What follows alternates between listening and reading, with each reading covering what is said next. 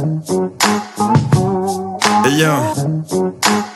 Street nature, street nature to the soul roots and divine. Now everybody grab your glass now, sip on the wine. This time we take you back and let your body really unwind. This is soul and this is music, this what makes us secure. Yeah. Now we're spinning yeah. on the Angelo, the ladies applaud. But our mm-hmm. station's gonna make you feel like this here before. Exploring all the roots of soul, neo music beyond. My name is Noble Dan, I think I better just let it run. Let it run. Let it run.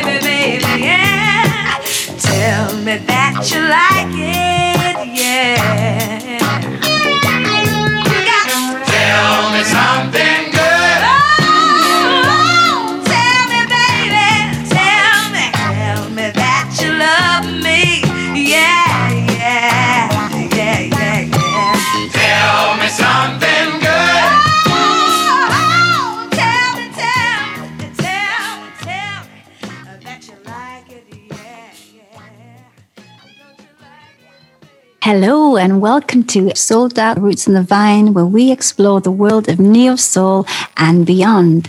With me, April Olatunji, and my fellow neo soul nerd, Mr. Steve Southern. Hey, Steve. Hey, hey. How's it cracking? Yeah, it's good. How about you? All good, all good. All good. Ready for another hefty dose of musical geekery? Yes. What's happening tonight? Well, tonight it's uh it's just me and thee tonight, isn't it? Mm. It's been a while. Yeah, it's just just me and you. We're just being we're being schmoozing with Sorry guys. Children of Zeus, Scimitar, Soprel. Yeah, we've been treated. But tonight we're just kicking it with some fine tunes. Mm-hmm. We've got new stuff from Cleo Sol and Reliably Bad. Lovely. As well as what promises to be a very informative deep dive, I think. Yeah. What are we investigating tonight? So I believe in our deep dive we are looking into the world of R&B bands, bands, and groups. What's happened? What's happened to them? Yeah, the history of bands. Mm-hmm. when they once ruled the earth and then kind of disappeared. Yeah. much much like the Ice Age.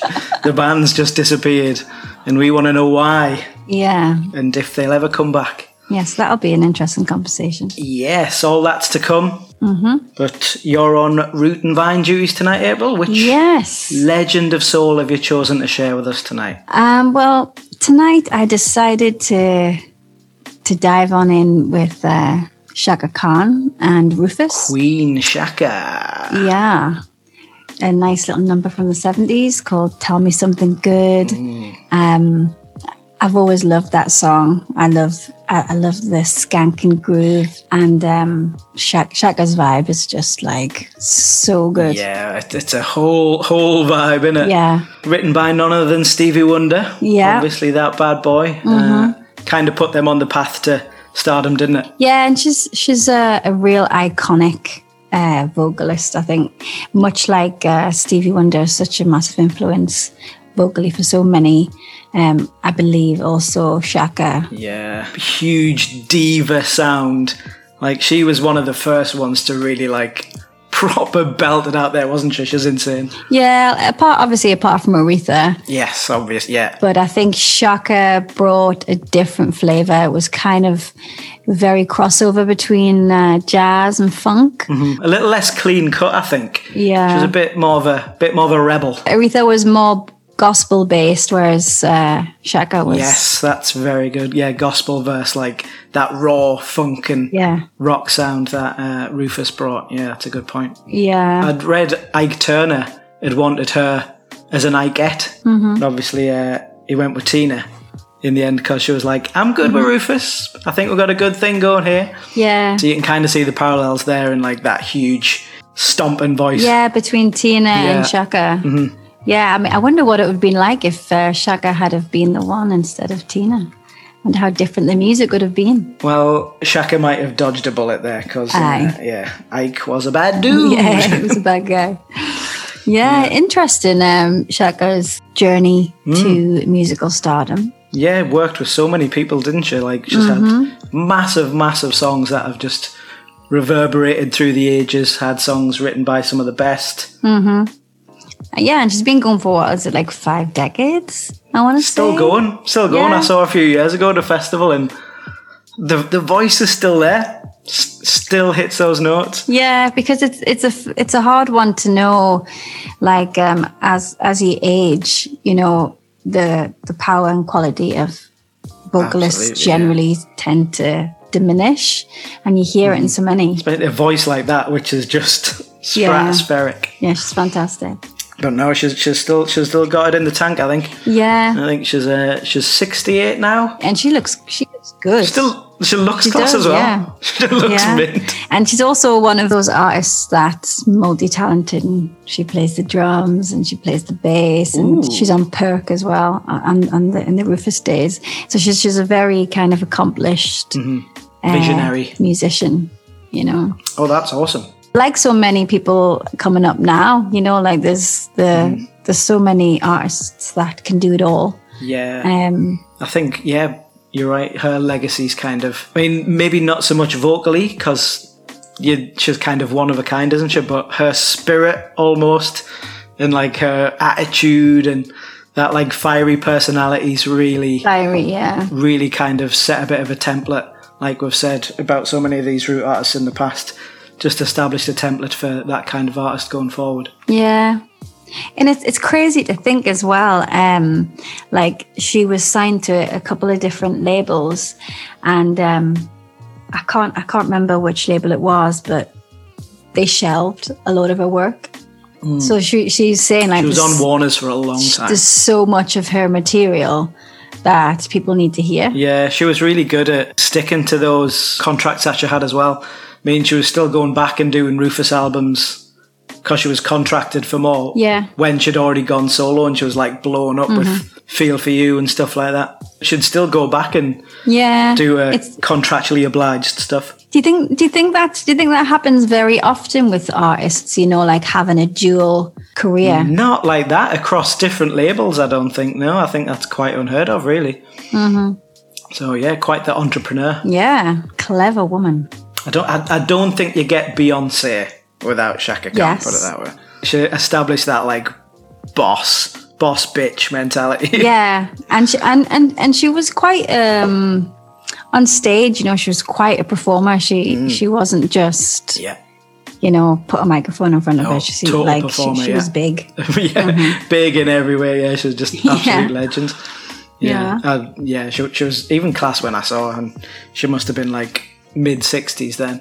Mm-hmm. Still just bossing the stage. amazing i haven't i haven't seen her live It was just at a festival. I'd love to see her in like a smaller thing. Yeah. but she she still came to play. Like she she wasn't phoned in at all. oh Uh, yeah, what an absolute legend. yeah awesome Where where the hell do you take your vine? Yeah, it's this this one um, for me came very quickly, but you wouldn't necessarily make the link directly. Like yeah. previous routes that we've done have been really obvious, like um, very tangible. Yeah, a bit more linear, Yeah, easy to compare. but yeah. I have decided to go with none other than the Queen of Neo Soul, Erykah Badu.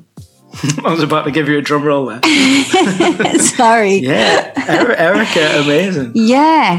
You're right. When you first said you were going to go with Erykah, I was like, okay, okay. Mm-hmm. Because for me, I kind of have them on totally different sides of the spectrum. Yes. Then you played me a few tunes. I was like, I see hear this. it. Yeah. yeah. Mm-hmm. She um obviously Erykah has for the most part you hear a, a more kind of subtle attention to detail Yeah. jazzy side mm-hmm. whereas obviously Chaka is very big Yeah, you don't associate Erykah with belting out huge notes all the time, do you? No you don't no you don't definitely serves the Um, music. but I, I've been um over the years obviously I've, I've she's one of my favorites so I I know You know. like all her stuff. And I've went down many a YouTube Yeah. wormhole of, of different uh, performances and stuff. And um, she's a big Chaka fan. And for me, where I hear the connection of the kind of strand of influence that that following from the root to the vine um, is she pays homage to her quite often. Yeah. Um, she'll she'll always be on a kind of tribute show to Chaka. A couple of her live albums, she's got some. She does some Chaka covers, Yeah. and you mm-hmm. hear it when she gets up into a top register. Yeah, and really do, she she goes. She can go off like Chaka. I was so surprised when you played me some of these tunes. I've like, if I didn't already love Erykah, I was like, she can do that too. Mm-hmm. How rude. yeah. There's that one on YouTube where I shared it with you where they're playing at a festival somewhere and it's her and Chaka on stage and they're singing together. And um, Chaka's kind of like doing her thing, doing her like own riffs. And she's like, come Yeah. on, your, your turn, your turn. And Erykah, you could feel, you, you kind of hear that just holding back because obviously she's on the stage with Chaka. I'd imagine it's quite intimidating. yeah, I Yeah. mean, you going toe to toe with Chaka Khan's quite a. Yeah. Um, like, this could go terribly wrong. So yeah, I, I I find this this month's root and vine is not so obvious. It's definitely a, a spiritual vine, isn't it? Like Yes, just like her the the vibe and the way she carries herself and that slight like rebellious nature that why she's like Erykah's a wild card as well. Like she is. Yeah, she is a wild she, card. she does what she wants and you don't know what's going to come out with Erica. Yeah, Chaka did the same. Uh-huh. Yeah, I think she just embodies Chaka's spirit rather than sort of being that huge diva. Mm-hmm. But she's definitely carrying the torch. absolutely. Yeah. So I've gone with um, Erykah Badu's version of "Stay," Mm. and just listen out for that top register. Prepare to be surprised, yeah. and just see if you can maybe pick up some of those Chaka vibes.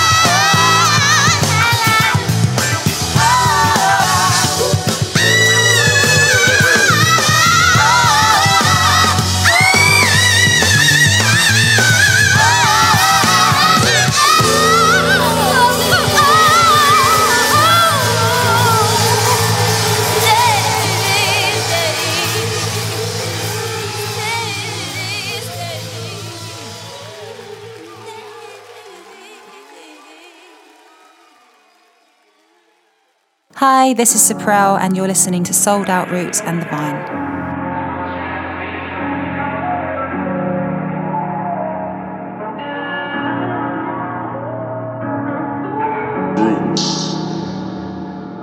and divine.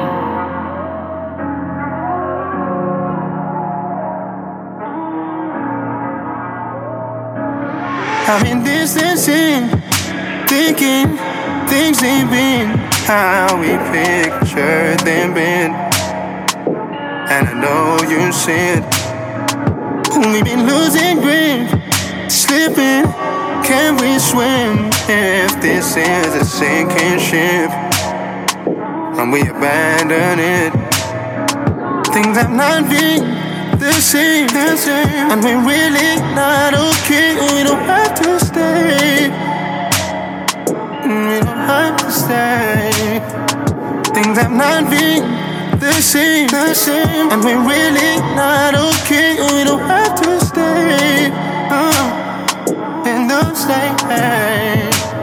Just because I love you and you love me doesn't mean that we're meant to be together now.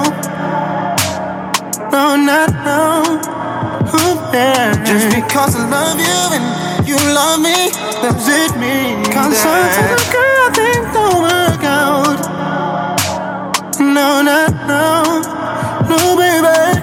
We've been questioning thinking, thick or this is the worst it's been. Can we work through it? Now it's struggling, drifting. Can we get a hold of whatever's left of this? Or are we giving in? Things have not been the same, the same. And we're really not okay. We don't have to stay. Oh. We don't have to stay. Things have not been the same, the same. And we're really not okay. We don't have to stay. Oh, we don't have to stay. Just because I love you, you love me, doesn't mean that we're meant to be together now. Yeah, no, not now. Oh, yeah. Just because I love you and you love me, does it mean Cause sometimes a girl things don't work out. Yeah, no, not now. No, baby. Just because I love you and you love me, does it mean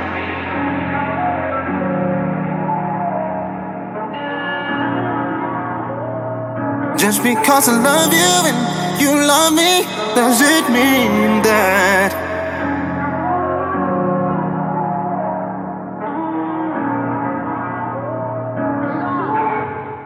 Oof. That's the haunting sounds of Yeah. Kaleem Taylor there. A track called Questions from this year's EP She Knows. Hmm. Tasty. Yeah, that is that is very sweet. it is, isn't it? Very nice. Uh, yeah. I'm playing Kaleem because I just recently paid my first visit to the iconic Jazz Cafe in London. Oh. Had And a how was little it? trip down there, and it was just, I was blown away. It was amazing. Which is by being in the place or the, by the uh, band, the atmosphere, and that the voice. I swear, I seriously had goosebumps for like two hours straight. As soon as he walked on Really? stage, was just like because it just like cuts through the room. Yeah. And did you find that the live show brought his music to life? Yeah, really did, really did. As I said, his voice is like it's just kind of become one of my favorite voices of the last few years. Mm, we played one of his before. Yeah, Um, yeah, I've played his track with Joe Hertz before, one sided. Mm-hmm. Yes. which is one of my absolute favorite tracks Yeah. of last year. he has a very distinct sound tone to his voice like i haven't i don't I haven't listened to a lot of his music but Mm-hmm. um he has got one of those recognizable voices there's something very original and unique about his tone to me it just like hits us in in the gut something Uh-huh. about it i'd like and i'd asked you hadn't I, as like Mm-hmm. a vocal guru is there anything interesting going on here Mm-hmm. but is it was more just it's probably just personal preference isn't it I think it's his his, his vocal tone because he's he's not really he's not massively like a riffer or particularly technical. but they're like super controlled riffs Uh-huh. they're like Yeah. mini riffs, like like they're using yes. the falsetto. Yes, no, he does. He goes up into his uh, his head voice, which you'd Mm-hmm. call it falsetto. Yeah, it seems to sort of sit in between registers a bit sometimes. Which, yeah. He has he has he embodies that very authentic R and B like two thousands kind of vibe in his voice. Just prop R and B. yeah, that sort of muscular 2000 male voice, Aye. like yeah, sort of like your tanks. and, Yes, exactly. uh, that sort of stuff. uh huh. Kind of going down the slow jams route, but then production wise, is it's very um very much of now, isn't it? It's very Yeah, now. it's a nice mixture. uh-huh. But I've spoken before about like I've said I find a lot of that stuff a bit it can be wishy washy in the wrong hands, especially that electronic production and stuff. And we're getting so much of it right now. But I think he kind of makes that slow motion beat really work because his I find there's just like movement in his vocal lines and mm-hmm. I said it's quite rhythmic and piercing so what the music's lacking in dynamics he kind of fills that void quite well yeah. where there's a lot of other vocalists who they're on a level and the music's kind of sticking to that level as well so it can be a bit boring Yes, you get a bit lost with this. yeah mm-hmm. but to answer your question yes having the live band did bring it to life massively Yeah, I think that's just a in general thing, isn't it? Really, when you go and see an artist that you've just been rocking out their album or EP, and you you you get used to that um, studio Yeah. Mm. sound, and then you put it to a live band, and I particularly find like whenever I see someone live and they have backing vocals, for me, Mm-hmm. that just that just blows me away. that bumps it up It really does. Yeah. Well, it was, it was so weird because like I just hammered the videos on my phone. I, I was watching the videos loads, and Yeah. now going back to the studio versions, I'm like, No. oh yeah, kind of. I really miss the kick of the proper like snare, Yeah. Mm-hmm. and the guitars in there, and the real keys. So yeah, sometimes you can get used to the live versions, and then the studio versions can never compare. Yeah. It's, it's yes, funny. it's it's preferable, isn't it? That um the organic sounds, just real instruments. Yeah. you just can't you can't take away from that. Yeah. And obviously, like this, when you're on stage and you're performing and you're you've got this kind of musical dialogue happening, it it's really special. yeah, it is. Really, really special. Yeah. I don't. I don't think live gigs will ever die out for that reason. the, at the end of the gig, someone asked for a tune, and he's like, Mm-hmm. "Oh, we haven't, I haven't like rehearsed that one." So he just started singing it a cappella just to like satisfy the crowd. But then the Mm-hmm. Yeah. band just joined in, and you could see he was just like electric. he was absolutely gassed, and he just walked Uh-huh. off stage as the band like tore into like the guitarist went right. I'm going to take a solo. Yeah. The drummer went for it, and it it just made the ending like it was explosive. The end where before it might have just kind of they would have walked off, and that would have been it. yeah, awesome. It was honest, it was really endearing seeing someone on that stage, really humbled by being on the stage, Uh-huh. Yeah. and really taken aback by the reaction of the crowd. Like he's obviously like, I'm in the jazz cafe. Yeah. What the hell is my life? I'm in the jazz it- yeah, cafe. it's quite it's quite an achievement, isn't it? To um, yeah. After every track, like he couldn't stop smiling, and it made the Yeah. whole thing really endearing. Especially when Yeah. like his whole mood is like somber and like really brooding. Yeah. it was like broke character a lot. Yeah. but it was really nice. I really liked it. That's what I love about yeah, live. and, and especially you know like playing on a stage where the likes of like D'Angelo. has Yeah, that's played what he said. must That's what he said. be like amazing. Yeah, it's like all my favourites have played here, and it's a dream come true. Yeah, that's that's pretty special. Yeah, amazing. Yeah, Well, from something very much of today, let's throw it back a bit now. I I think I'm going to start bringing in Steve's swing beat selection. What do you think of that? what what is it? What's that? Steve's swing beat selection. Where I'm just going to drop 90s R&B tunes for the crack. this is a, a track I've just unearthed. Okay, It's by a guy called Jay Quest. okay. Called The Quest is On. Check this bad boy out. Jay Quest about to bring it to you like this. For the 9 5. Hey, yo, Jay. Bring it to. Check it out. You think I wasn't gonna get you? I knew since. It's never been this.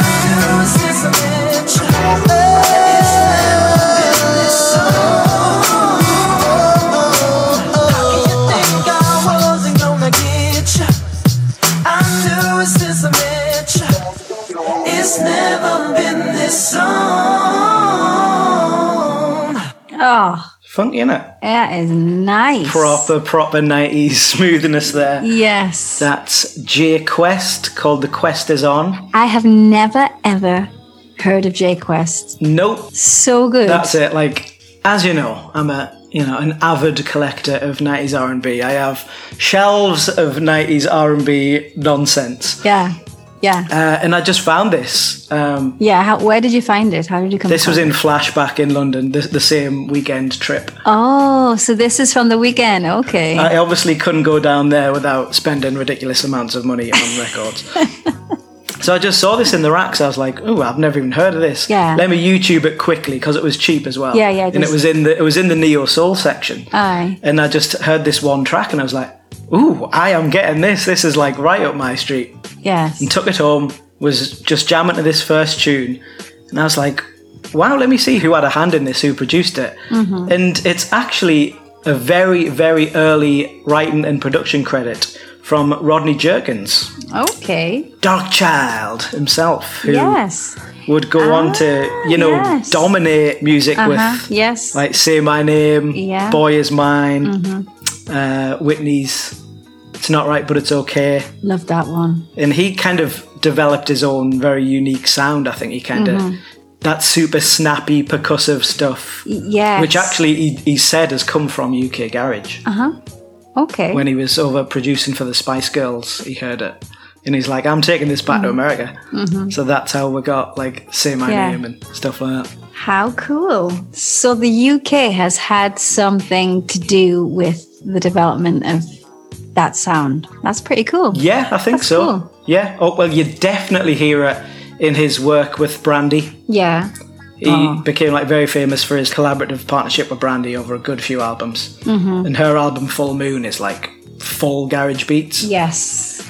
Yeah, then yeah. obviously produced Invincible for Michael Jackson as well, which is kind of playing around with similar ideas. Yeah. I don't think he did it as well as he did for Brandy, but yeah, that's that's quite a cool thing. So to hear him this early in his career, which I didn't even know he was around in 1995, uh, I think he'd had a couple of tunes, a couple of production credits according to Discogs. Yeah. He'd produced a, a track for Patti LaBelle in '94 with Teddy Riley Right. because Teddy Riley was a like a mentor of his. Like, how how mad is it that Teddy Riley mentored both Darkchild and the Neptunes? Yeah, yeah. Like, who between them they kind of picked up fifty percent each Yes. of the two thousands R and B Yeah. sound.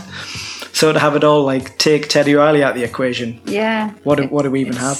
Yeah, it's, it's quite amazing that the the impact that a person can have over others. You know, especially when it comes to um, you know the arts and just Even just like taking chances on people, like yeah, DeVante finding Timbaland and Missy mm-hmm. Elliott. Mm-hmm. yeah, yeah, just, and going on to everything that how they changed the face of music. It's yeah, all these people who were massive in their own right have obviously spawned more yeah. and more people. It really is just a, a kind of connective web, isn't it? It just goes on and on. Like you can't which is what we're all about. everybody is just a product of obviously their environment and the musical legacy before them.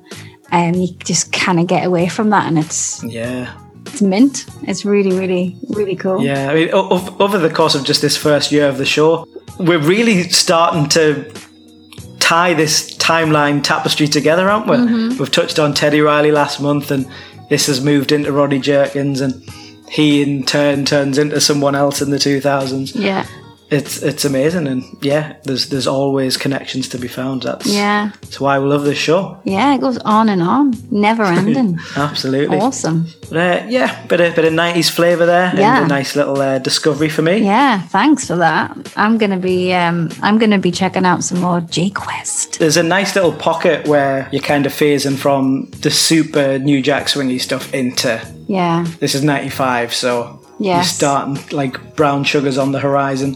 Yeah, yeah. It, Things are about to change, just getting a little bit smoother. I don't know quite how to describe that other than just Sounds warm. sick. It's just like, ah, it's so feel good. You know, like you know that '90s style of singing. Yeah. I don't know if, if it's like There is no like um, word. It's just it sounds nice, doesn't it? there's something about the way that they um, pronounce like the vowels. Yeah. Um, there's a certain kind of shape, like um, I know what you mean. Especially in female vocalists. uh huh. which kind of came from uh, her from SWV. I think she kind of like yes, they all they all did it really, Yeah, like yeah. Uh, Brownstone and um, you. they all did it. what we got next. Then shall we up the fun factor a bit? Come on then. This is a track called "Made It Out" from Reliably Bad. Hmm, these are a new discovery, right? Yeah, another new act uh, from their recently released album. Uh, Space Girl. Mm-hmm. Uh, yeah, I've been I've been loving the, just the, the carefree vibe of this one. So you know, fe- feel free to get up and have a little dance around the room if you want with this one. Yes. This is "Made It Out" from Reliably Bad.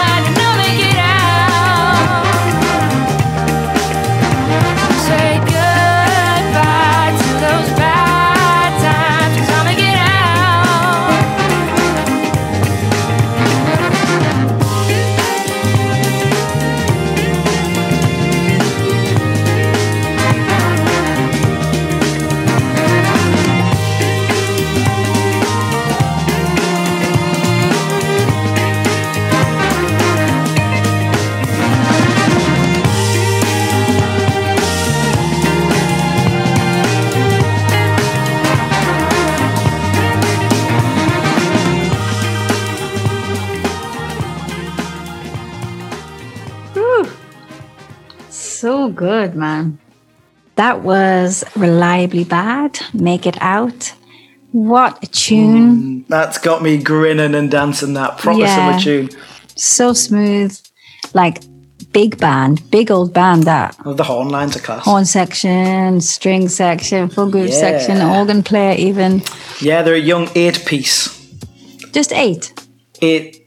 Yes, I think. Hmm. But according to their bio, eight, eight piece. Okay. We've got uh, we've got trumpet, sax, Mm-hmm. trombone, guitar, bass, drums, keys. They had some session strings in there as well. I guess they aren't actually officially part of the band. And the lovely vocals of Jessica Schneider. Yes, very smooth. I was I was trying to kind of put my finger on who she reminded me of, and I couldn't quite. I couldn't quite make a, a connection. It's cool. I think she's just got like all of them just have like a youthful Oh yeah, vibrance to them. Yeah. Got bits of pop, bits of funk, yeah, bits of soul. yeah. Well, that was cool. Well, you've you've been bringing the fresh ones, Steve. Yeah, I mean they they'd just been touring around North Carolina, where they're from, Mm-hmm. getting up a bit of a buzz, and then they were about to go out on the first tour Mm-hmm. before the world went on pause. Okay. So they, they just decided to make an album instead. yeah. Cool. Uh, they recruited a guy called Charlie Hunter, Yes, guitarist. He's re- an amazing guitarist. renowned jazz guitarist. Uh, He is seriously funky. He's worked with D'Angelo, Yeah. Norah Jones, Frank Ocean. So yeah, to, to get him's quite a coup as well. It is, So- yeah. It shows their taste, Mm-hmm. and he must have seen in them the the raw talent as well. Yeah. Cool. Yeah, it gives me like the spirit of acid jazz almost, like Brand New Heavies with the Yeah. the horn lines and stuff, and just the the party vibe, the the groove. Yeah.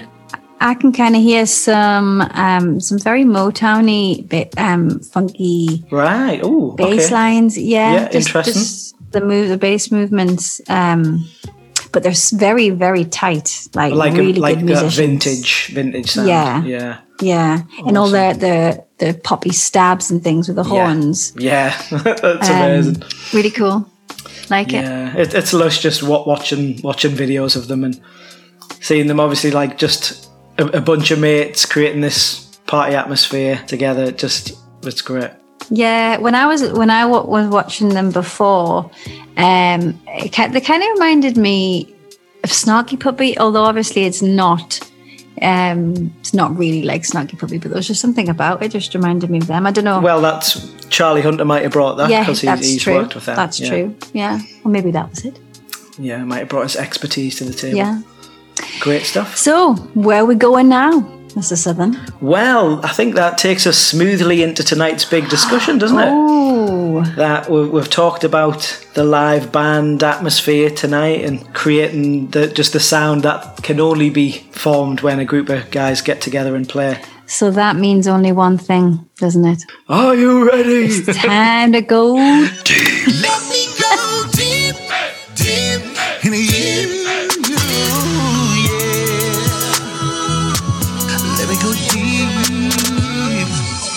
perfect introduction. Perfect. Gets us every time.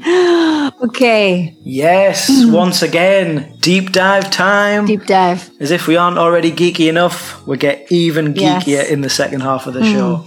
And tonight, as I've said, we are talking about bands. Now, Steve, this was this was your idea. This was like your um your brainchild, right? This this was something that's been niggling in my brain, and I wanted answers. Okay. I wanted to put on my detective hat. So, what have you been thinking? What made you? this uh, the, the question got seeded in my brain from uh, the liner notes in a mint condition album that I've got. This is actually an album sampler uh, from the '96 album Definition of a Band. And in these samplers, you get like the the press quotes and that really bigging them up. yeah. And like uh, one that really stuck with me was let me read it. I've got it here. Uh, this was Trevor Nelson, Big Trev. oh, Big Trev. And he said, Cameo, Con Funk Shun, Earth, Wind and Fire, Maze are mint condition the last of the truly great R&B bands. And that just got us thinking like I'd never really comprehended the fact that these bands just stopped existing. We think of all those 70s and 80s greats. They were everything. I mean, who've we got those the classics? Let's just blast a few out. We've got Isley Brothers. yes, Uh, of course. Kool and the Gang. Earth, Wind and Fire, Funkadelic, Chic. uh, Chic, of course, hell yeah. Sly and the Family Stone. Sly and the Family Stone, Lakeside, Bar-Kays, Rose Royce, Ohio players. Ohio players, yes. Uh, and then in, then you get like a freight train of them coming in the eighties, like your Midnight Stars and your, the Deals and cameos, Oh and yes, cameo. the Gap Band, stuff like that. Yeah, so many. Brand new heavies. Yeah, I mean the UK had their own little spin on it that kind of lasted a bit longer than the Americans, I think, which is a very interesting little uh, wrinkle in this question, I think. Yes. And then flash forward to the nineties, the noughties, and you'd be hard pressed to like find any that were making a dent. They might have been around, but they certainly weren't selling or Uh huh. I guess. I guess. Um, obviously, with the development and progress of music technology and what you can actually achieve, you know, Yeah. on your own without needing instrumentalists, kind of makes it cheaper Yeah, and yeah, um, a lot more achievable. You know, from like a business standpoint. yeah. Was is it just more of just the rise of the artist, just the solo artist? Mm. Yeah, especially in the nineties. Um, it's easier to market a huge artist, isn't it? A solo artist, like whether you're a pop star or a like an R and B crooner. yeah. It's quite sad, isn't it? It is because, like, you've noticed in the the dying out of the the band, and with that comes the dying out of that sound Yeah, that can only be produced by instruments. yeah, you're right. Even as we moved into the 2000s, you didn't even have a backing band on stage. It was all to track, wasn't it? Which Yeah, I guess a lot of that was MTV and TV getting bigger.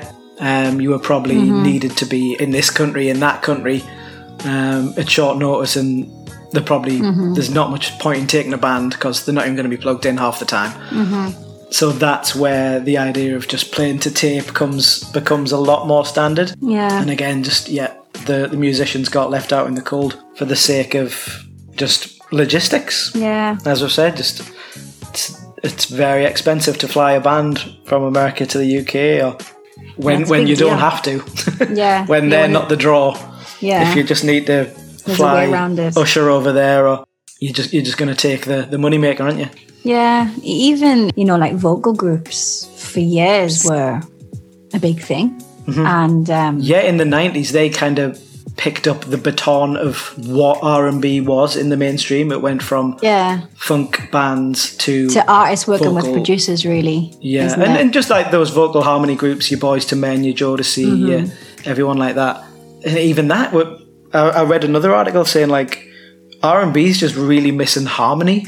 yeah, Even if there's like multiple vocals in a track, the music will be doing the same thing as the vocal, which seems to be a trend now. Mm-hmm. So there's no like the vocal like bouncing off the music.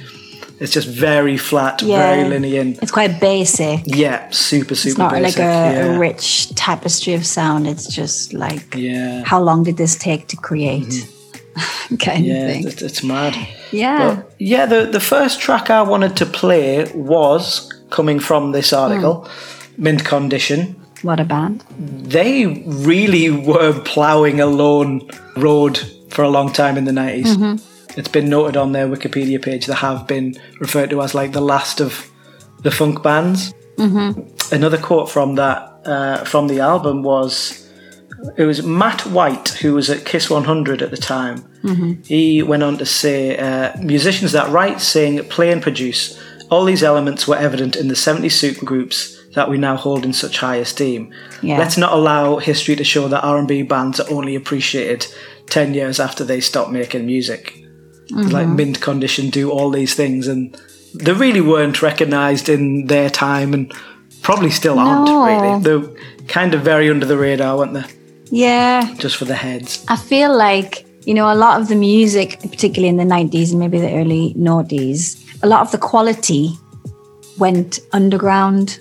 You know, Yeah. like when you consider the neo soul movement, it was very much underground. You know, Yeah. it was, It was a collective Um, of people who just kind of gradually, gradually moved their way up, didn't they? yeah, it kind of like, um, you know, if you just consider uh, the Soulquarians and, and how all that came about, Yeah.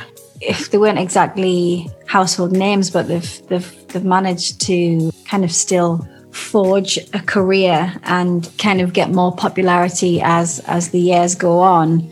But bands like Mint Condition, I think, just maybe Maybe slightly ahead of the time, maybe, or or they're like they were. Always in between fads, possibly didn't, just didn't fit into the bracket. either like just ahead or just catching up. Yeah, time Uh, is everything. Fittingly, they're from Minneapolis, like the home of so Mm-hmm. many funk bands.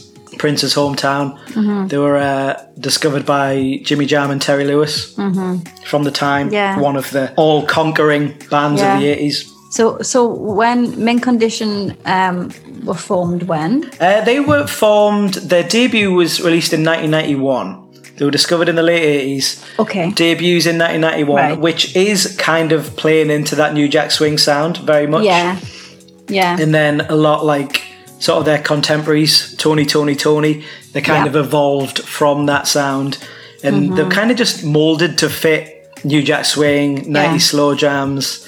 This track I'm going to play now is straight up in that 98 neo soul pocket. lush. Uh, but they've done like rock stuff, trippier stuff, Mm-hmm. more hard hard edged funk stuff. Um, yeah, just kind of doing their thing, evolving with the times, like a lot of those great bands did in the seventies and 80s Mm-hmm. And they've, yeah, I think they've kind of kept their lineup pretty much intact throughout. Right, that's that's an achievement because you know a lot of bands kind of morph, don't they? Yeah, uh, Stokely Williams, lead singer, guitarist Homer O'Dell, bassist Rick Kinchen. Uh, they're all kind of still going. One member who left uh, was actually married to Toni Braxton, Okay. which is amazing. he like he did a bunch of them. He did like he played keys, he did percussion. Aye. A guy called Keri Lewis. Okay. So he left them, but uh, yeah, for the for the majority, have just kept on ploughing away when no one else around them's been doing what they've been doing. They've just been bringing the funk, bringing the live vibes. Yeah, just keep keep doing, just keep making, just like uh guess like Omar, he's just kept going, hasn't he? Yeah, yeah, totally, yeah, the same. massively, yeah, yeah. So yeah, my first deep dive track is this, recorded for the 1998 Best of album. Mm-hmm. This is a track called "What You Bring to the Party." And it's right in that sweet spot of subtly funky neo soul, mixing hip hop with a tasty groove, like the best of the Soulquarians. Hmm. This is Mint Condition. Check us out, y'all. You cover those strong. The MC, y'all. Full up. That's right. Pull up, y'all. Uh huh. What provider of blessing? You and I, baby girl, can do whatever. Whatever it would take to see a smile on your face. I make all your dreams come true, baby. Believe in me, and I believe in you. Cause it takes two to tango. With all that fussing, you end up single. And you don't want that. Just furs, pearls, and cats in the lap. Cream color. Laid with accessories, all black with the tint. It doesn't matter what I spent. Come on. Uh huh. When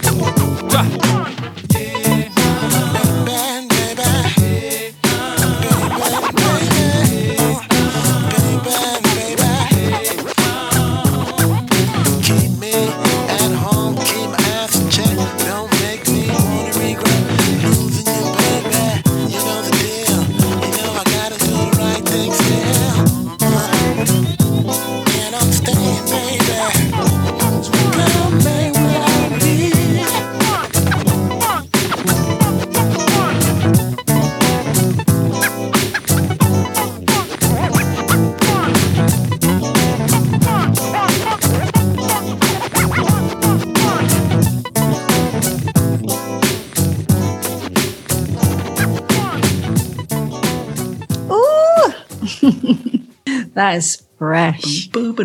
Such a groove, man. That riff. That's mega D'Angelo vibe. That dun, dun, dun. brown sugar babe. It, it reminds me a lot of um, Raphael Saadiq. Yeah. You can hear, you can definitely hear the time. They were definitely like parallel. Yes. You really can't replicate that kind of lazy swinging groove without a real band, can you? No. It's just got a live feel, just tight bass, that heavy snare. Yeah.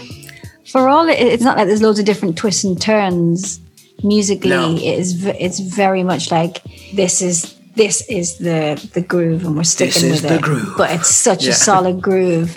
It's like Yeah. you can hear that it's organic, you know. Absolutely locked in, like, and you Uh-huh. just can't help but just nod the head. Oh. Yeah. I think it just creates the illusion of sampling an old, Yes. like dusty seventies track, Mhm. but it's all original. It's uh, and we still need stuff to sample, so stuff's still got to be Yeah. still got to be played. But yeah, now that we've we've paused that question, yeah. where did the bands go? I guess let's look back at the eras where they really did dominate the landscape. I Uh-huh. think it's fair to say. The 70s and 80s. Yes. Why were they so big back then? Where did they come from? Mm, well, I think if if you wanted to form a group, you obviously had to be able to play an instrument, you know. yeah. So I, I think it's I think it's it really probably is largely down to the musical landscape. You know, like I said before, I think the the development of um, music technology, Yeah. um, what you're able to create on a computer. You had to be able to play it yourself. This was obviously like the only way to get your music out to people was rigorous touring. Yeah. And you had to take it to the people and you had to be able to play it up and down Yeah. the country. Like, Mhm. was the only way you were going to get people to hear when you started, unless you somehow had major label backing from the Mm. jump, which I guess wasn't really a thing. You really had to Yeah. like prove your worth on the circuit and then A&R guys would kind of come to your show and see you. Well, you see, a, a lot, a lot of um, musicians and vocalist artists have, have come up through the church, and there's been such um, a kind of musical program that's been rooted out of the church. You know, that has equipped so much talent. Yeah, and like um, almost a recruiting platform. Yeah, and I think I think I think a lot of the musicians that's where they hone their skills and talents Yeah. and um, and I guess get into it at such a young age as well. yeah, I mean, you can e- even now if, if you go and dive into the world of gospel, Yeah. those guys are leading the way. You know, with Mm. all the all the chops. You know, Yeah. it's actually really instrumental in the, the in the, the, the, the soul sound. Yeah. Because obviously, there's always been in, in that period of time where you we're talking about these bands dropping off and where did they go? Mhm. There's always going to have been still amazing players Yeah. coming up. I guess it's just maybe the em- emphasis just kind of changed. I guess yeah, in the sixties and seventies, it was just normal to see bands, wasn't it? That's just what people expected from a live show or to go Well, that's out. what music is, isn't it? Really? yeah, I guess like the '60s had galvanized rock music, and obviously, just if we're going like back to the Beatles and stuff like that, so rock bands were huge, and I guess it was only natural that Mm. R and B and funk and soul followed suit. Yeah. So I guess the typical band setup was that was just the method of delivery for the music, wasn't it? People went out and expected to see a bass Yeah. player, a drummer, Yeah. guitarist.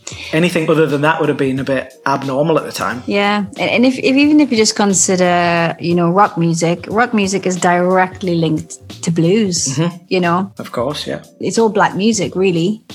Um, I mean, even even the um, the big rock bands Mhm. coming up, who are drafting in all their players and all Oh, the yeah. all the singers. All their players, and, yeah. Um, Well, that that's another whole weird aspect of it. There's probably a generation, or a few generations now, of um, black kids who, to them, like black artists don't play in bands. There's no black bands to see, and uh, the band concept is probably to them Mm. strictly Mm. for rock music and indie music. Do you think? I'd think so. I mean, when when I was growing up, like to even see like a person of color in a band was quite wild. Yeah, but we we've we've grown up in an area that you know diversity has only really started Mm. To probably it started happening maybe in our generation. Yeah. Um, I'm, I'm talking sort of in the in the realms of like rock music. I still don't think there's like Okay. a, a black rock artist. Maybe like Lenny Kravitz was probably the last huge one, Mm, and that's like 30 years ago. mhm. Until you get to like sort of stuff like Gary Clark Jr. and stuff. Okay, so you, you mean like you're not seeing you're not seeing like black artists playing rock music as uh, yeah, or just in that band system, Right, okay. with Okay, live I- I instruments and now. stuff like that. Do you know you. what I mean? Yeah. And which is wild considering where this all came from, as you said. it all Yeah. came from black music. Yeah. And now the fact that rock music is kind of well, for a long time. What's happened? just- I don't know. I'm not, I'm not really tracking what's going on in the world of rock music. oh well, rock music's dead as well for all the same ways as we're discussing yeah. tonight. Interesting. just the logistics of Mhm. cost and stuff. And yeah, just I guess tastes Mhm. and they'll come back. I'm assuming, Mhm. but right now rock music's on its ass as well. Hmm. And has been for the last sort of 15, 20 years. Interesting. But yeah, I, I thought I'd at least play us a play us one of the classics Yeah. to give us a, a feel of, of what we're missing. Oh, okay. So who who who we got then? I've gone with Maze, who are one of my favourite R and B bands. Hmm. They certainly probably didn't have the biggest like hits compared to guys like Earth, Wind and Fire and stuff like that. Uh-huh. But I think they always had more of an R and B focus. I think uh, they really smoothed it out. Mhm. Also, I guess what might be a precursor of things to come, uh, they were billed as Maze featuring Frankie Beverly or Maze and Frankie Beverly a lot of the time. So there's that focal point on the solo Right. artist, which kind of replaced the band. Kind of like Chaka Khan, Rufus type type Yeah, scenario. funny how we've mm-hmm. had both of those in mm-hmm. in the show. They're probably the two biggest examples of that in history. Mm-hmm. But yeah, they, they never did drop that band name, so they were always Maze, and they were always certainly live. They were definitely the band. I've got a great live from New Orleans album from 1991.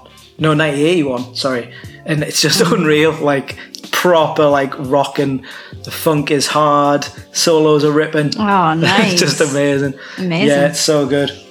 But then you've got Frankie Beverly's like really smooth vocals and soulful songwriting.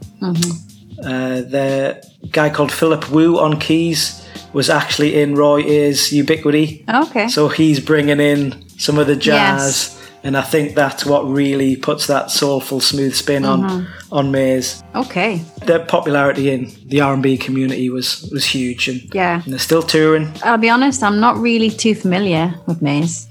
Oh, check them out! They're absolutely fantastic. Uh, I think you'd really dig them. Yeah. Uh, well, let's start now. Okay. Let's, what we're gonna uh, play? This is a track called "We Are One." I think you can hear the seeds of that mellower, toned down sound we love today. So yeah, this is "We Are One" by Maze and Frankie Beverly.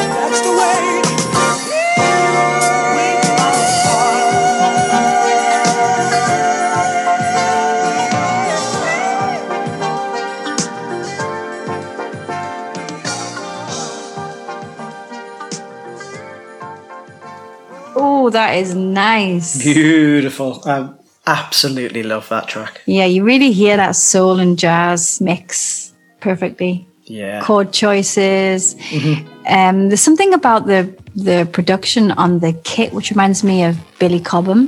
Mm. It's not not quite as technical, but um, I don't know. I, you can just hear Yeah. the seventies. The the You great. can really just hear the seventies. Beautiful. Really soulful. Really, Really, really nice. soulful.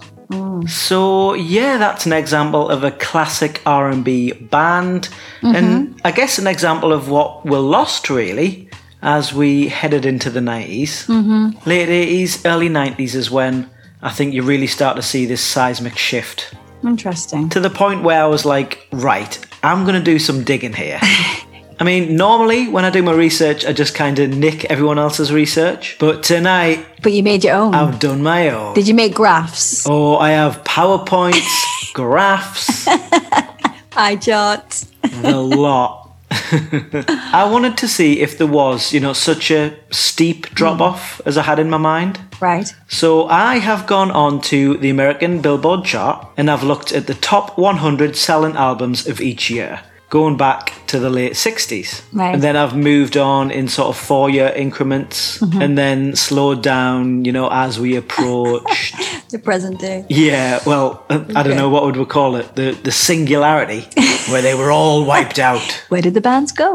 our extinction level event. Right. Okay. So, right, get this, 1968, Mm-hmm. because I think you can look at this chart and figure out why this is happening in sort of real time. Mhm. 1968, there's only two R&B bands Yes. that had top 100 selling albums in America. Mm-hmm. This gives you an idea of sort of what the musical landscape was then. Very much dominated by vocal groups, doo-wop groups. Yes. You've got the Four Tops, Yeah. Temptations, stuff like that. People I'm not classing as bands Yeah. so much. And that was obviously the in thing. Mm-hmm. It's a bit of a culture, right? Yeah, very much the culture, yeah. And then coming out of the 60s, as was said, that's when the concept of the band Mm. through rock music and other genres really sort of took hold, became the norm in the Mm, public conscious. Jack- Jackson Five were a band. yes, that's one of the two. They all yeah. they played the instruments. Jackson 5 were, I guess, yeah, sort of a early early pioneers Mhm. of that sort of stuff, really. Yeah. Uh, moving forward to 1972, we've got three, picking up a little bit. Right. Yeah. bands like War, but you can see here you are starting to see more bands in general, Right. rock bands, as well as soul albums coming through from like big soul names like Stevie and Bill Withers. Okay. So the rise of the artist. Yeah, so we're starting to see in parallel, bands are getting bigger, and this appetite for a new kind of soul music evolved from, you know, the vocal groups and the Yeah. doo-wop groups and the more 50s, 60s sounding stuff.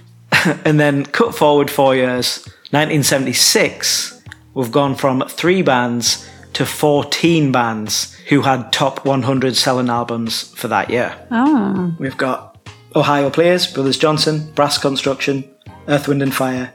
Just absolute explosion in those few years. Mm-hmm. Mhm. Which, looking at that now, there's no denying a pattern has like emerged. Mm-hmm. 1980, got 12 bands. Guys like O'Jays, Whispers, Change, love Change, Yeah. uh, Cameo and the Gap Band. 1984, 12 again. So we're, we're on like a good 10 year run of bands dominating. Bands. Yeah.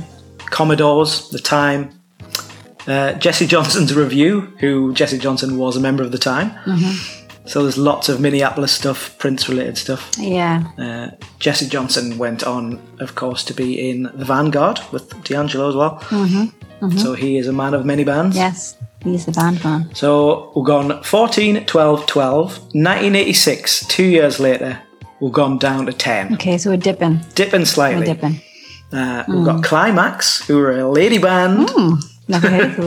who they they are sick. Climax rule, uh, and ready for the world. Very much just in the shadow of Prince. More people just trying to be the revolution. Yeah, on that bandwagon. So Mm. yeah, and then the next year, 1987, we're down to 5 Mhm. Five bands in who had top 100 selling albums of that year.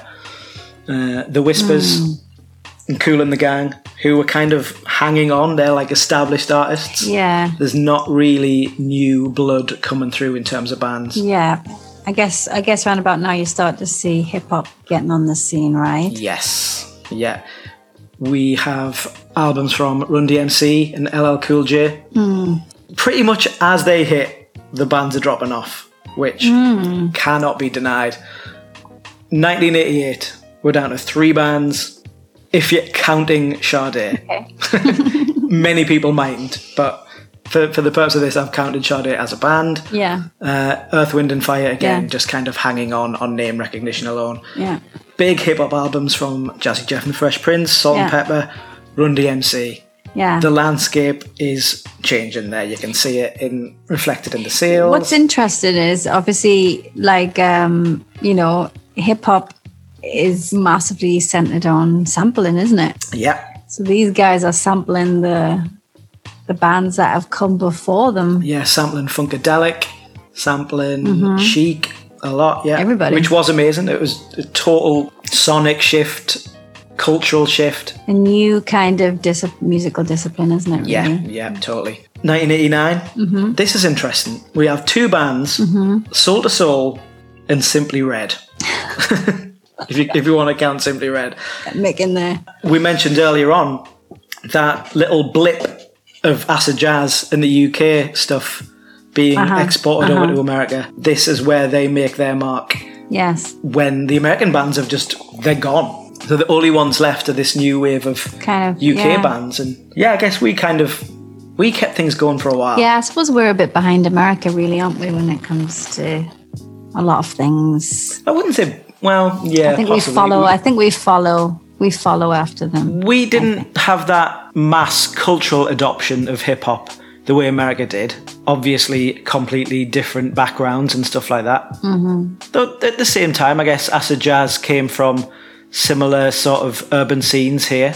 Mm-hmm. So that that's an interesting little little blip in this. Yeah. But then after that, acid jazz was short lived. 1991, we've got nothing. We've got Tony, Toni, Toné. I've put Deee-Lite in here as a potential because they did play instruments and stuff, but they were kind of DJ based, Yeah. hip hop based, funk based. Uh, so yeah, Tony, Toni, Toné are the last ones standing. And the vocal Tony, groups Tony, are starting to blow up. We're seeing Guy, Boyz II Men, Yeah. which leads us to 1992. This is the first year I found with no bands. No bands at all, 1992. Hmm. So many vocal groups. En Vogue, Jodeci, huge. And I think there we've seen just the shift is complete. Yeah. What might have been aspirational for a certain culture is now to be an MC or a R&B singer. I guess they're not wanting to be in a band anymore. Hmm. Just- I think hip hop culture was that dominant that it just became this aspirational thing that everyone just, well, I'm just going to be an MC. Well, maybe maybe something happened within the education sector. Hmm. Maybe music. Maybe the arts had been cut from. Yeah. You know, that's that's school. probably a thing. Uh, that has a big impact if you're not like the church has always been there and it still is, like I was saying before. Um, but I think when you take the arts out of education, which has has has been happening, and obviously we see it in this country. Yeah. Um, Still an you're issue. not giving people the opportunity, and you can you can teach yourself to sing Yeah. like sing, singing's a very accessible thing to do. Hmm. Um, I don't know. It's quite it's quite a mystery, really, isn't it? Yeah. So many- I think maybe just people are thinking, oh, to have a guitar or whatever is like beyond me, beyond my station if they're from a certain background. Yeah, and and who can afford? You know, like in in, in Yeah. certain places. I mean, not everyone can afford an instrument. Let's face it, instruments aren't Yeah. cheap. It's not cheap to be Not a at all. musician. Which I always wonder, like, how come everything is so expensive, and it's not like we're making loads of money as musicians. You know, No, so. I don't know. So yeah, I think just that. Mm-hmm. If, if you want to make a blanket statement of hip hop killed the R and B band, there's certainly evidence to, to back Oh, that Hip hop killed. Oh, You know, it's- video killed the radio star. Did hip hop kill the R and B band? But maybe maybe it's just the natural evolution of genre. Yeah, you know, the absolutely. development of, of a genre. If that genre doesn't necessarily require those musical disciplines, you know, Yeah. hip hop is sampling. And hip hop was so new, so shiny. Mm-hmm. It really was like, Yeah. this is music now. Everybody this is what's do it. really speaking to the culture. This is what's speaking to the streets. Yeah. And maybe with that influx of 80s bands, the scene had just become played out a bit.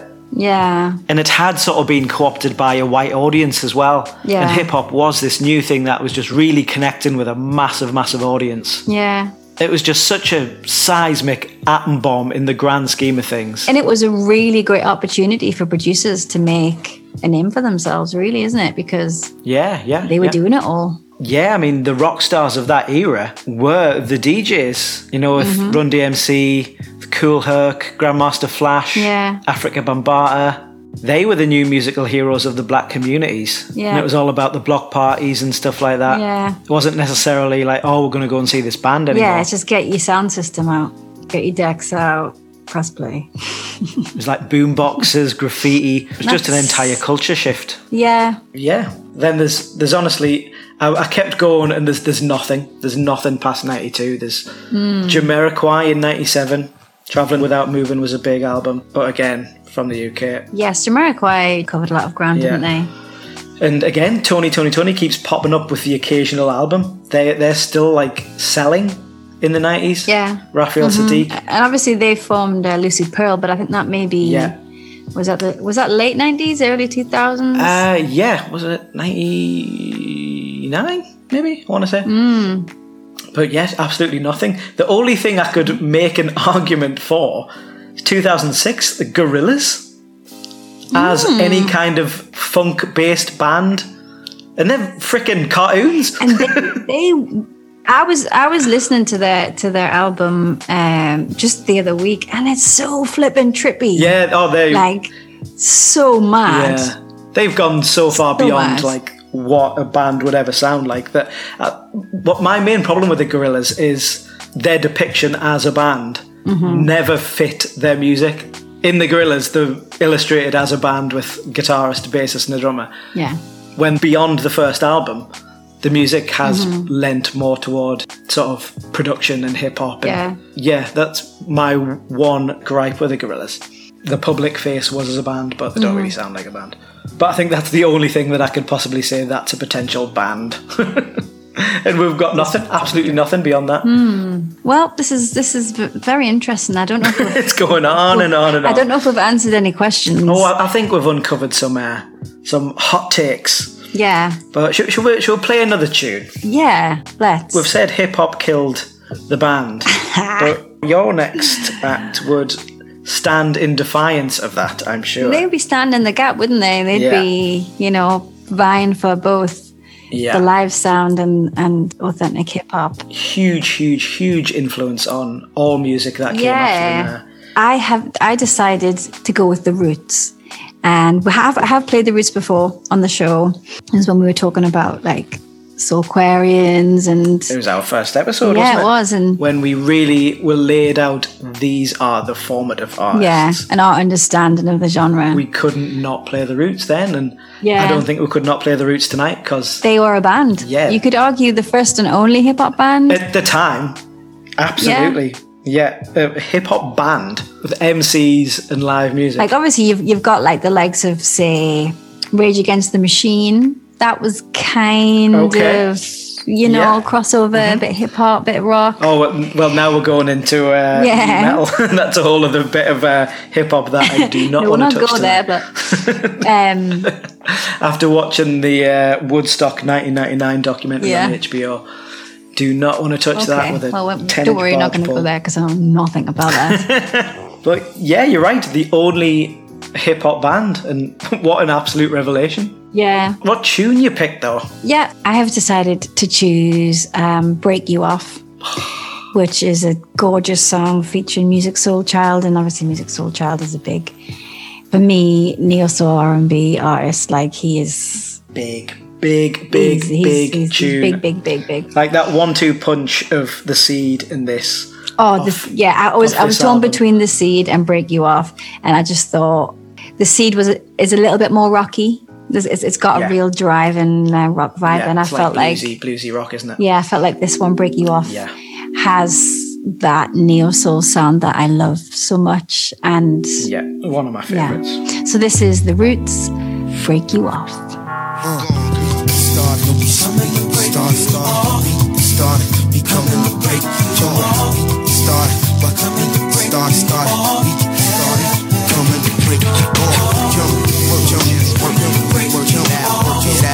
Becoming the break. Jump, start, start, start, start, start, break. Bad raspberry kisses on me. You looking for direction, girl? I feel your vision on me. Just don't see you sweating. We ain't supposed to be involved. Knowing when we get it off, girl, I mean it all. Keeping you feeling till you're taken and tossed. And when I'm breaking it off, it's no denying the fact it's wrong. Cause you got a man who probably playing his part. You probably breaking his heart. He trying to figure the reason you're gone. Is it cause he's superficial? Or is he too submissive? Or did I come along and hit you with the futuristic? Or is it cause you really couldn't see a future with him? All he bought his paper, never took the time with you to listen. You want it gripped up, flipped and thrown to get stripped and shown the way to get in the zone. Of course, dealing with this, you won't be taking a loss. You need to leave him alone and roll with the one who you off. We get started. We get started, started. We get started. We coming to break you off. We get started. Yeah, we get started, started. We get started. We coming to break you off. Jump, work with me. Jump, work, jump, work it out. Jump, work it out. Jump, work. We get started. We get started. We coming to break off. Rolling down the highway, listening to Sade sing. The way the smooth operator move my way. You sitting beside me, looking like Friday. Foster Pam Grier structure. Look at your body. Keep each other thirsty. Kisses like Hershey, but lips is sealed. Cause we don't need a controversy. I say I'm in town. You say you want it in the worst way. You probably told your man it was your middle birthday. Meanwhile, it's champagne, chilling the ice. You ready for the freakiest things you done in your life? We breaking down like road dogs, pulling the heist. You making sounds like the vibe got you reaching your height. Prepare for flight. This is your captain. I'm getting strapped in. There's no denying the strength that it's attraction, girl. Working with this, you won't be taking a loss. So stop fooling your man and roll with the one who breaking you off. We get started. Baby, baby, baby, don't you worry about nothing cause I'm to handle you. Whenever you want that thing you need, got it in the eight, please. I'm coming over to give it to you, baby. We started, girl. We started, started. We coming to break. We jump, jump on, work to it, girl. Jump, start it out. Start coming to break. Jump, jump, work it, jump on, work it, jump,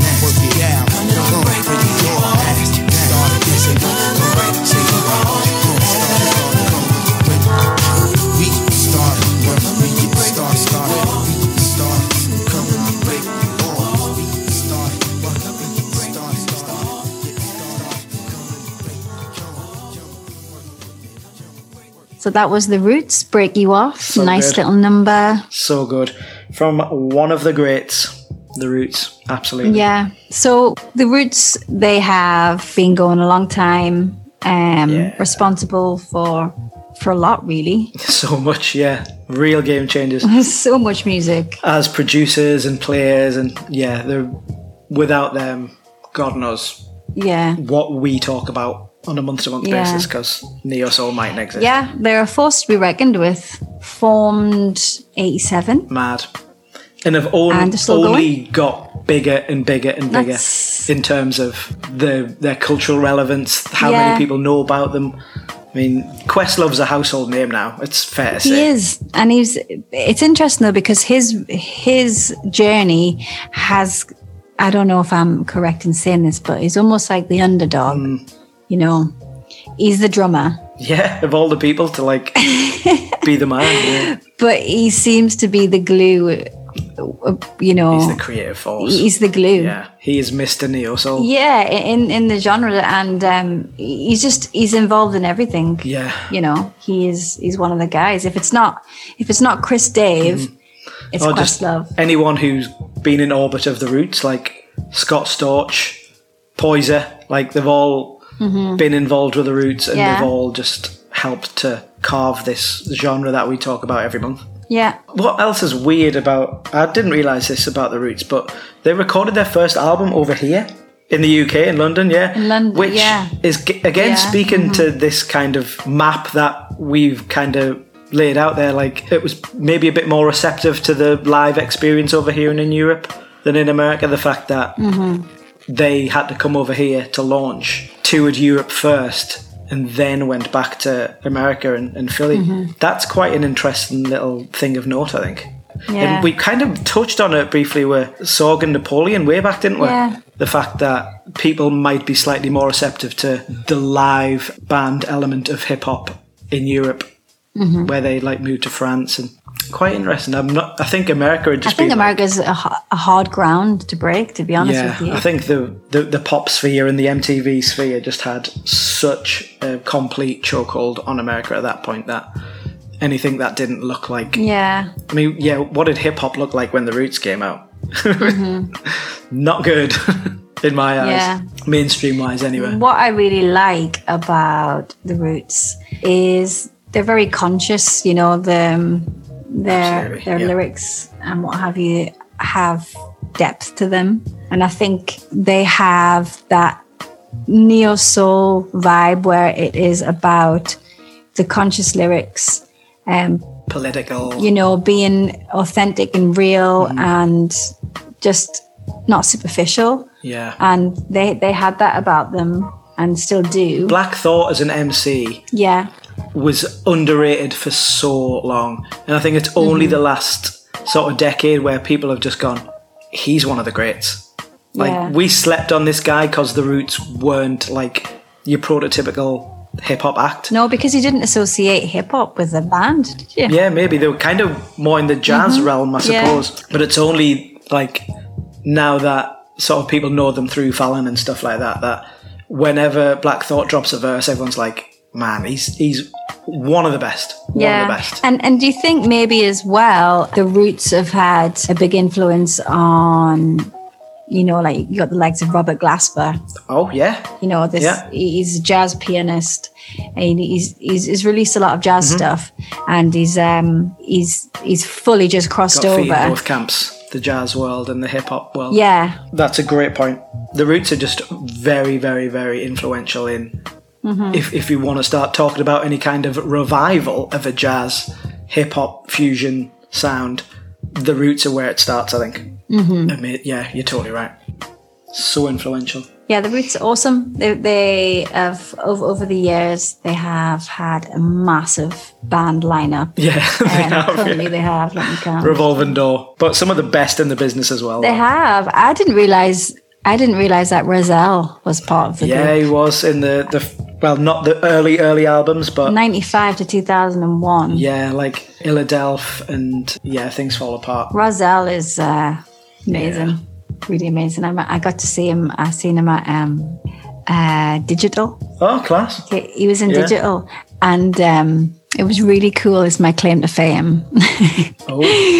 um, he was obviously on stage doing his thing, hmm and he he was like, right, I'm I'm gonna I want to bring a girl up from the crowd, and I'm gonna I'm gonna sing to her. I'm gonna do my thing. Yes. And that was me. He chose me, and I got on stage. Rahzel crooning uh, really Yeah. bassy beatbox. yeah. And I was Whoa. like, that was like my that was my first exposure to beatboxing, and I was That like, is- that's amazing. I love that. Absolutely love that. he did his whole "if your mother only knew" thing. Yeah. Um, that's class. yeah. So when I read uh, that the lineup that he had been involved, I was like, oh, cool. Yeah, yeah. That classic like '96 era lineup is amazing. I think. Yeah, it's Illadelph Half Life is '96, isn't it? I think. hmm that's I think that's like their first classic. And I think in that album that's where we first see the blueprint of Neo Soul. I do. Mhm. Because D'Angelo's on it, Common's on it, Q-Tip's on it, Q-Tip's on it, yeah. Yeah. Well, it, it's it, it's it's the the Roots had a massive. They they were fundamental in the the Soulquarian movement, weren't they? Really. Yeah. That album's quite sort of heavy on the Rhodes. I think it's Mhm. Storch's Rhodes that really gives it that sort of jazzy flavour, and any of those tracks could be beats on a D'Angelo album or a common album, and Mhm. that's what we heard for the next five years, really, wasn't it? Yeah. The Roots as the house band of the Soulquarians. Yes. And interestingly enough, they obviously, like we said, the house band on uh, Jimmy Fallon. Yeah. And that's, Yeah. I think that's, um, that's surely got to be something which has kept them going, you know, it's given them a reason. And huge, huge for the genre, and again, huge for anything that we see in the next sort of in our timeline here in the next ten years or so. Yeah. I think the Roots' virality as a band on the internet leads to maybe Tiny Desk and stuff like that, Mm-hmm. quite possibly.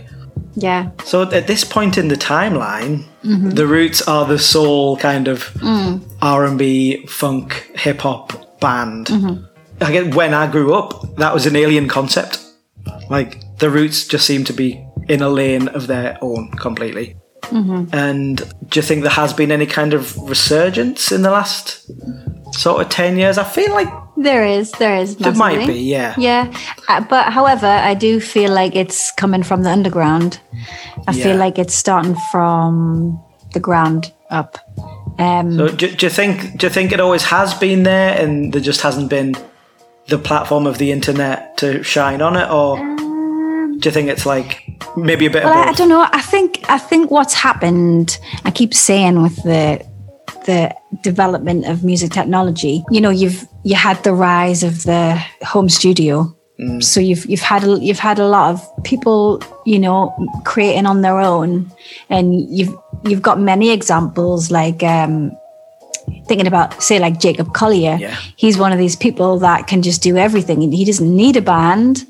Um, sure, he puts bands together, but he doesn't necessarily need one. You've got um, if, he, if he could clone himself, I'm sure he'd rather do that. yeah. Probably just It's- have ten Jacob Colliers playing in unison.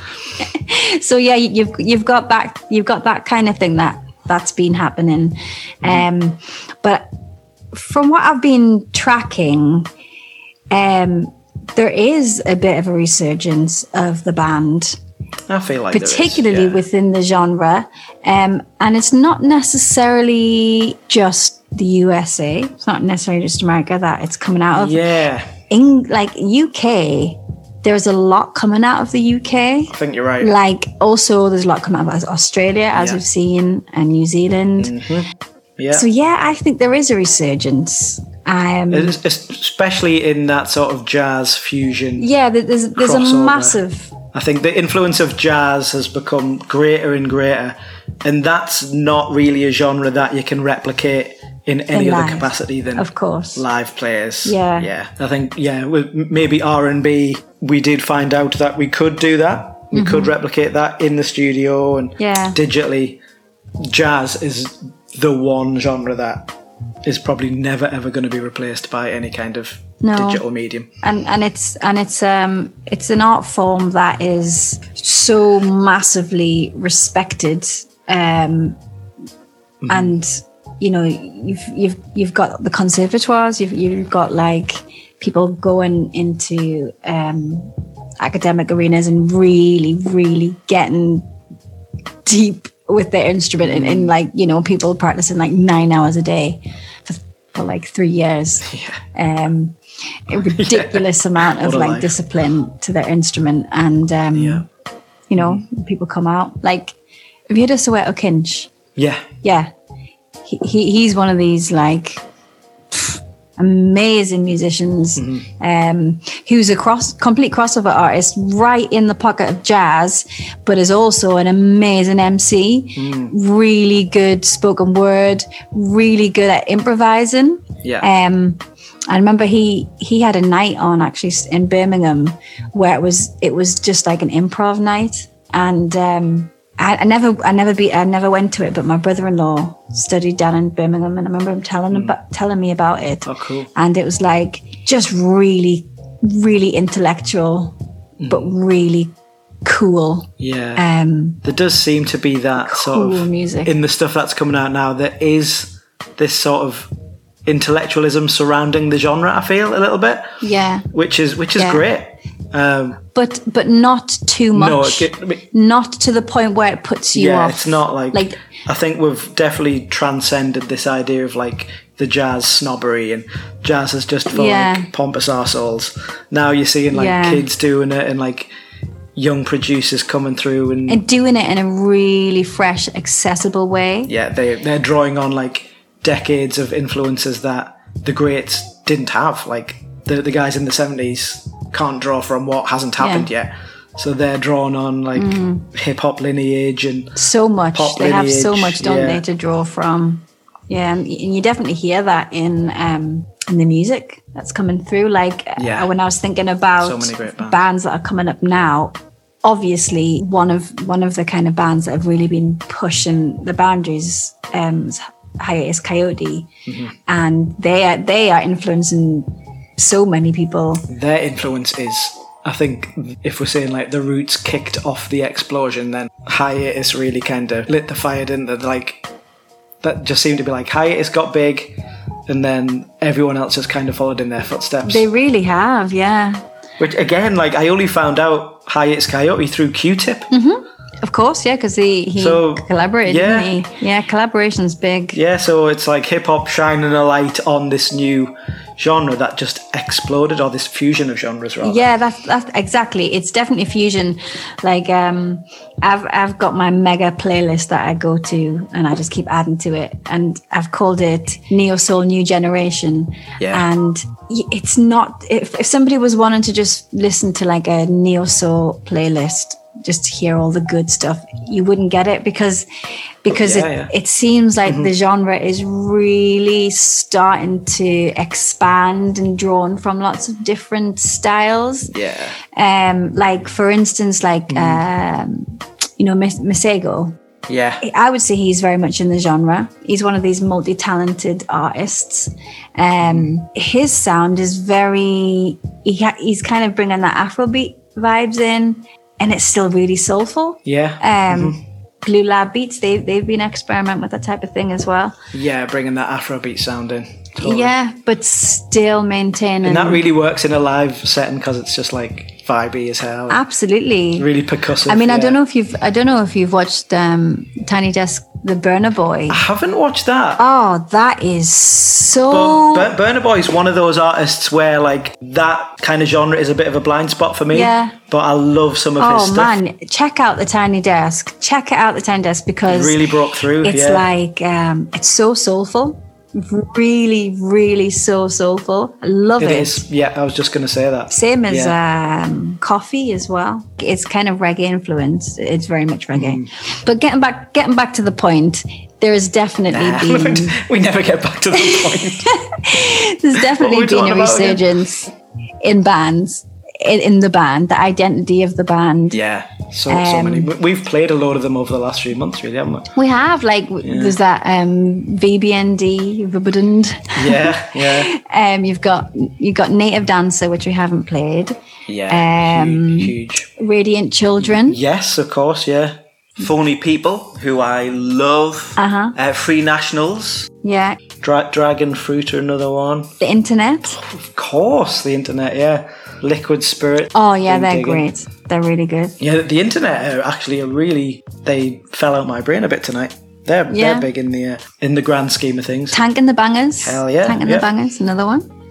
Yeah. yeah, we, we're able to like reel off a succession of bands there that What I don't it? think you could have in the nineties or noughties. Absolutely, well, other than the UK based like the acid jazz stuff. Yeah. which this kind of seems like the spiritual successor to to me. It's got that Yeah. British flavour and it's it's mixing the jazz and the funk and the soul, It, it, yes, there is. There is a British sound. the musicianship aspect. yeah. of it, yeah. and also bringing in that the electronic sound as Yeah. well. Mhm. Synthesizers Yeah. are a big like um the the band that I've the, the next track that I've gone with a band called Yakul Yes, and the I hear all sorts in these guys. yes absolutely I hear indie. yeah I hear you might think I'm weird, but I hear like you know some of like the Japanese like 80s stuff that I like. That sort of city pop stuff. really Something in their melodies. Yeah. Quite throwback yacht rocky. yeah they're very um that sort of eight- 80s um 80s boogie 80s spooky Mhm. stuff. And, and is that because uh, is that the synth sound, the synths that they they have? It's just like chords, very specific chord like choices and Mm. stuff like that. Mhm, And mhm. yeah, maybe Yeah. It's, uh, it's cool. But they're, they're definitely, for me, I could be wrong, but they definitely sit in that pocket of neo soul. Oh yeah, yeah. Like the, the main the main vocalist is also the keys player, and probably probably the main songwriter too. Mhm. Has got a very very soulful vibe about him. Yeah, he's, he's awesome.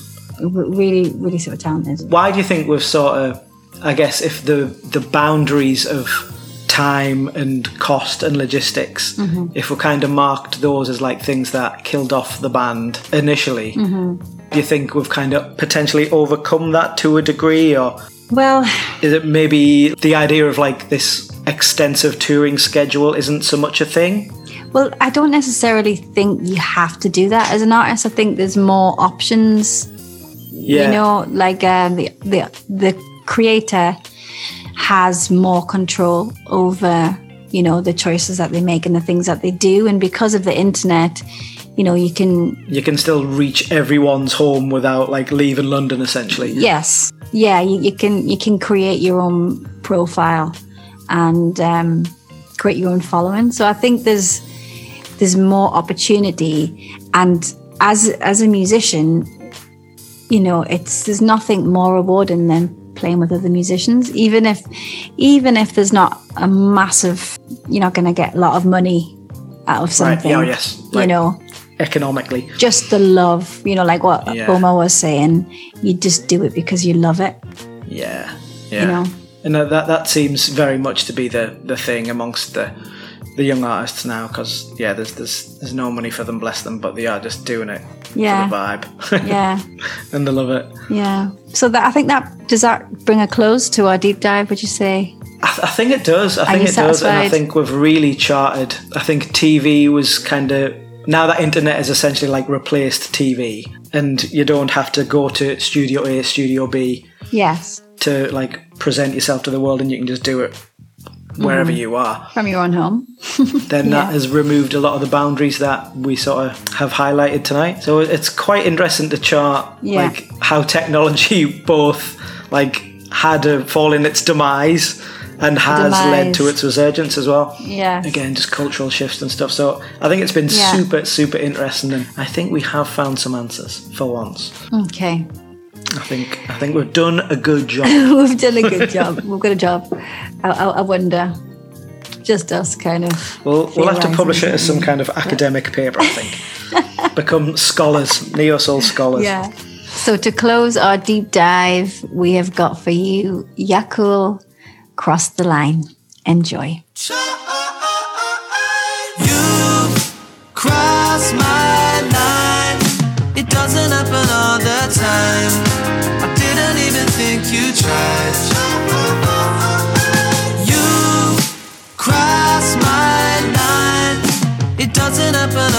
time. I didn't even think you tried. In my space, it's too early, but I'll celebrate. Like there's no one that could take my place. I got complacent in my age. Gotta take to count the days, but it's not done till it's done. Breaking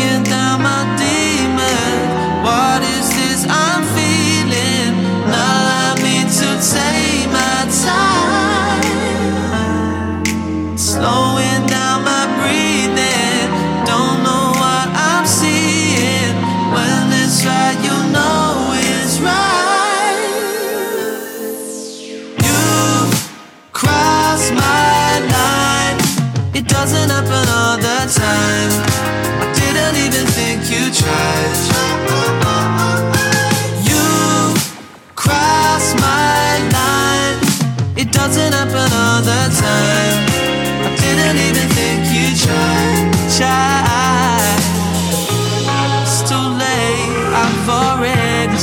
Myself in tight.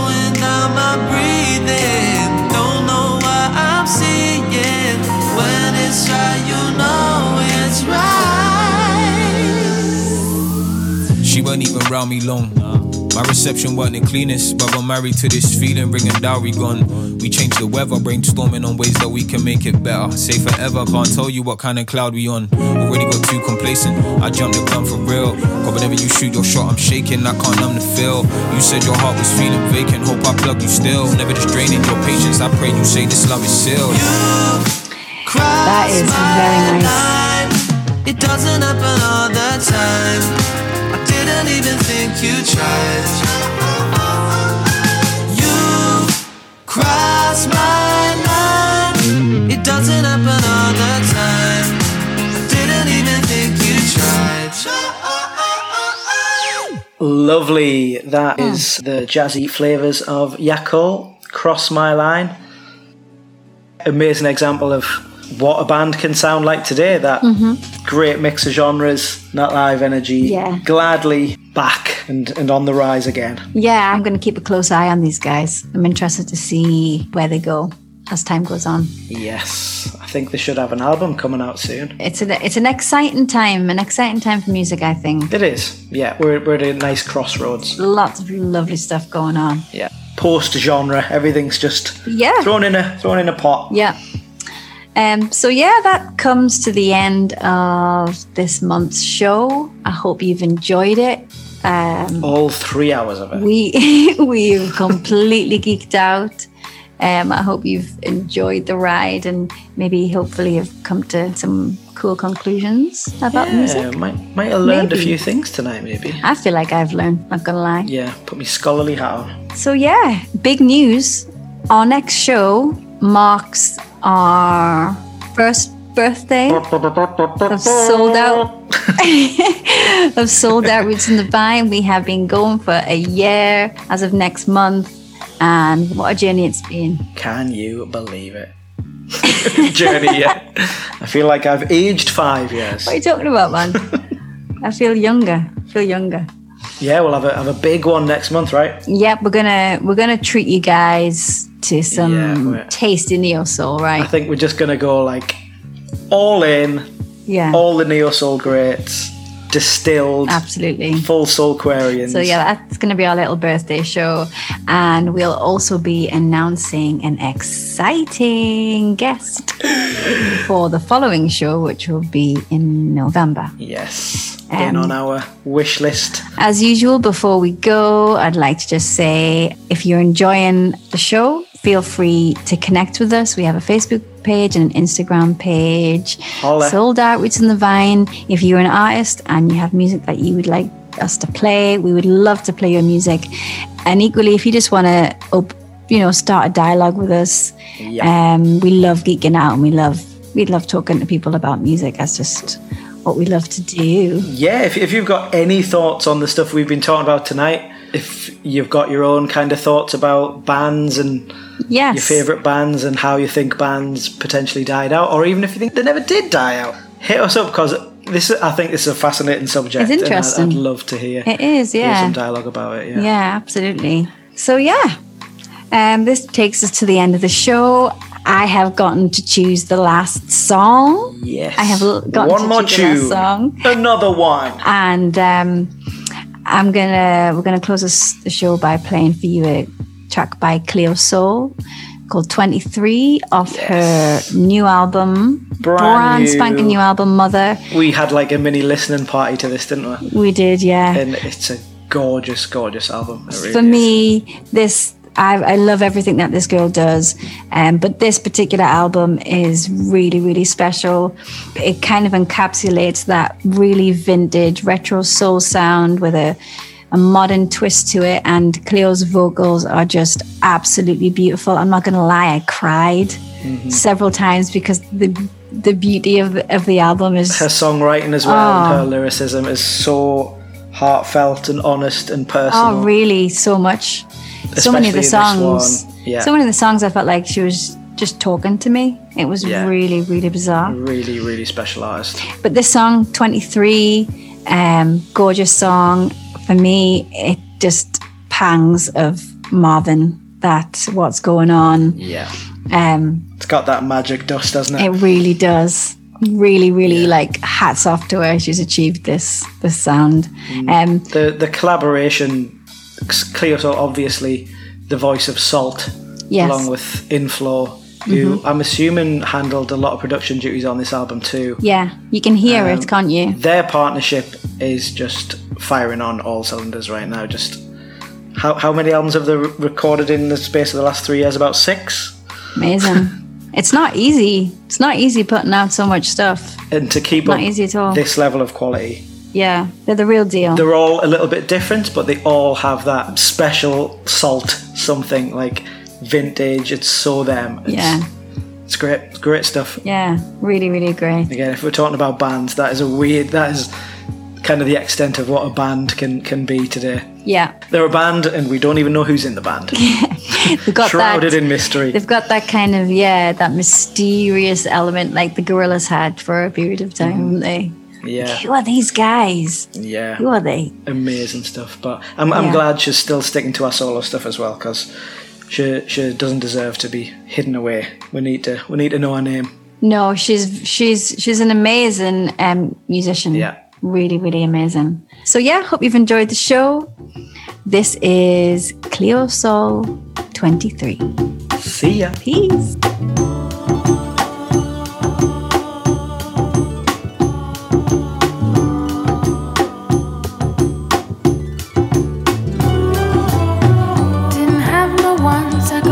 Your goals and trust yourself. Don't need to lie, I know you can survive, but it feels like sometimes you need to cry. Oh, mama, why? The little stars and the locked up dreams, the missing pieces, they're in me.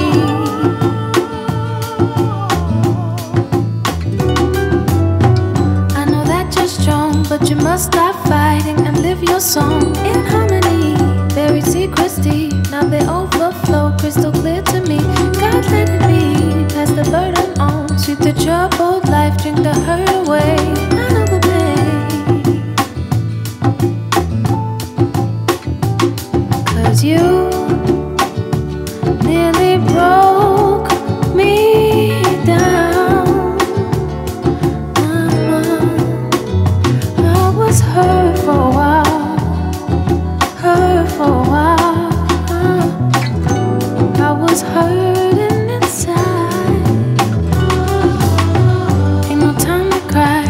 Fix what's broken and live my life authentically. It's not far away. The road to peace happens when I pray. I'm